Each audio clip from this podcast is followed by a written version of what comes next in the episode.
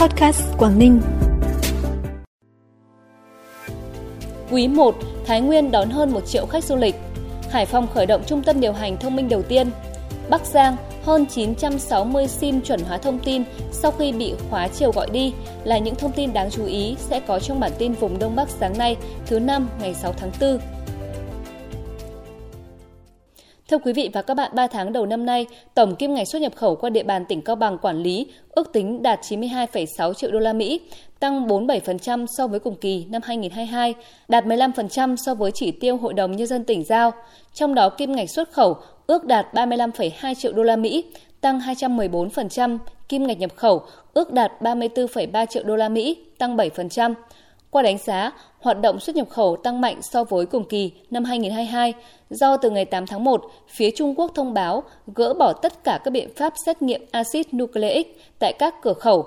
Công tác giao nhận hàng đã bình thường trở lại, tạo thuận lợi cho hoạt động xuất nhập khẩu hàng hóa qua địa bàn. Sở Văn hóa Thể thao và Du lịch tỉnh Thái Nguyên cho biết, địa phương này đón hơn 1 triệu khách du lịch, thu 279 tỷ đồng từ hoạt động du lịch trong quý 1. Để đạt được kết quả này, tỉnh Thái Nguyên triển khai nhiều hoạt động quảng bá, thu hút khách du lịch trong và ngoài nước, đồng thời tích cực học tập kinh nghiệm phát triển du lịch ở một số tỉnh như Ninh Bình, Hà Giang, một số tỉnh đồng bằng sông Hồng. Thời gian tới, ngành du lịch tỉnh Thái Nguyên tập trung phát triển du lịch chất lượng cao tại khu du lịch quốc gia Hồ Núi Cốc, nghiên cứu xây dựng sản phẩm du lịch mới, đặc biệt là du lịch khám phá hang động mạo hiểm. Còn tại tỉnh Hà Giang, nhờ đẩy mạnh quảng bá giới thiệu và chuẩn bị tốt các điều kiện cơ sở vật chất, hạ tầng du lịch, nên lượng du khách đến Hà Giang trong quý 1 đạt 706.000 lượt, tăng trên 36% so với cùng kỳ năm 2022, trong đó khách quốc tế là trên 50.000 lượt, khách nội địa gần 650.000 lượt, tổng doanh thu du lịch đạt gần 1.660 tỷ đồng. Phú Thọ hiện đang đẩy mạnh triển khai khám chữa bệnh bảo hiểm y tế bằng căn cước công dân gắn chip, ứng dụng VNeID thay thế cho thẻ bảo hiểm y tế giấy. Trong đó, đến trước ngày 30 tháng 6, mỗi cơ sở khám chữa bệnh bảo hiểm y tế phải đảm bảo có 80% người bệnh đã được cấp căn cước công dân gắn chip, tài khoản định danh điện tử quốc gia mức độ 2 khi thực hiện khám chữa bệnh, sử dụng căn cước công dân gắn chip, ứng dụng VNeID thay cho thẻ bảo hiểm y tế giấy. Đồng thời ngành y tế Phú Thọ chuẩn bị các điều kiện hạ tầng kỹ thuật để sẵn sàng triển khai tích hợp, xác thực sinh chắc trên căn cước công dân gắn chip trong khám chữa bệnh bảo hiểm y tế. Bản tin tiếp tục với những thông tin đáng chú ý khác. Quận Hồng Bàng, thành phố Hải Phòng mới đây đã khởi động mô hình trung tâm điều hành thông minh và ứng dụng công dân số Hồng Bàng Smart. Đây là quận đầu tiên của thành phố Hải Phòng khởi động mô hình này.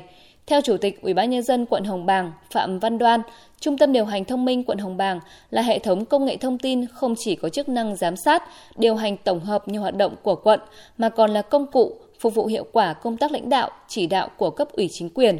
Qua hơn một năm tổ chức thực hiện, trung tâm đã tích hợp hệ thống thông tin gồm tổng hợp báo cáo kinh tế xã hội, kết quả giải quyết thủ tục hành chính, giám sát thông tin trên mạng, camera giám sát an ninh trật tự, vi phạm giao thông, phòng cháy chữa cháy, ứng dụng tiếp nhận phản ánh hiện trường. Cùng với đó, quận Hồng Bàng phát triển ứng dụng Hồng Bàng Smart được cài đặt trên điện thoại thông minh, tích hợp tất cả các tính năng xã hội thông minh.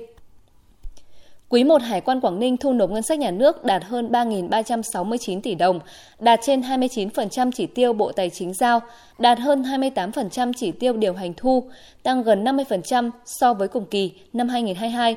Số thu ngân sách của Cục Hải quan tỉnh Quảng Ninh tăng do trong tháng 1, nhà máy lọc dầu Nghi Sơn gặp sự cố dẫn tới giảm sản lượng sản xuất, trong khi nhu cầu sử dụng tăng nên Tập đoàn Xăng dầu Việt Nam đã tăng lượng nhập khẩu, dẫn đến số thu từ xăng dầu nhập khẩu tăng mạnh so với cùng kỳ năm trước.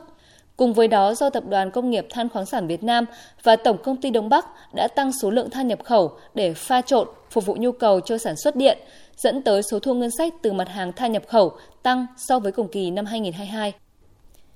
Theo thông tin từ các nhà mạng trên địa bàn tỉnh Bắc Giang, sau khi khóa một chiều gọi đi đối với các thuê bao di động có thông tin cá nhân chưa trùng khớp với cơ sở dữ liệu quốc gia về dân cư theo quy định, từ ngày 1 tháng 4 đến nay, toàn tỉnh có thêm hơn 960 thuê bao chuẩn hóa thông tin.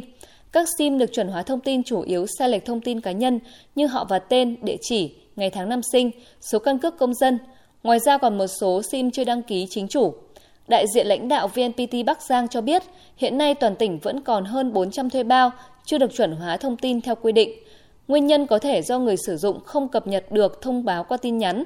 Một số chủ thuê bao nhầm tưởng tin nhắn của nhà mạng là tin nhắn rác nên bỏ qua, hoặc một số SIM chỉ dùng để truy cập Internet, không sử dụng thường xuyên.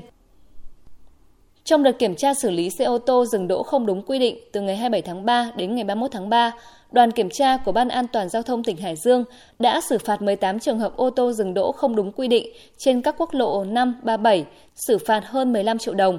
Các lỗi vi phạm chủ yếu là dừng xe, đỗ xe tại nơi có biển, cấm dừng xe và đỗ xe, đỗ xe tại nơi đường bộ giao nhau, đỗ xe tại gầm cầu vượt, đỗ xe không sát lề đường phía bên phải theo chiều đi.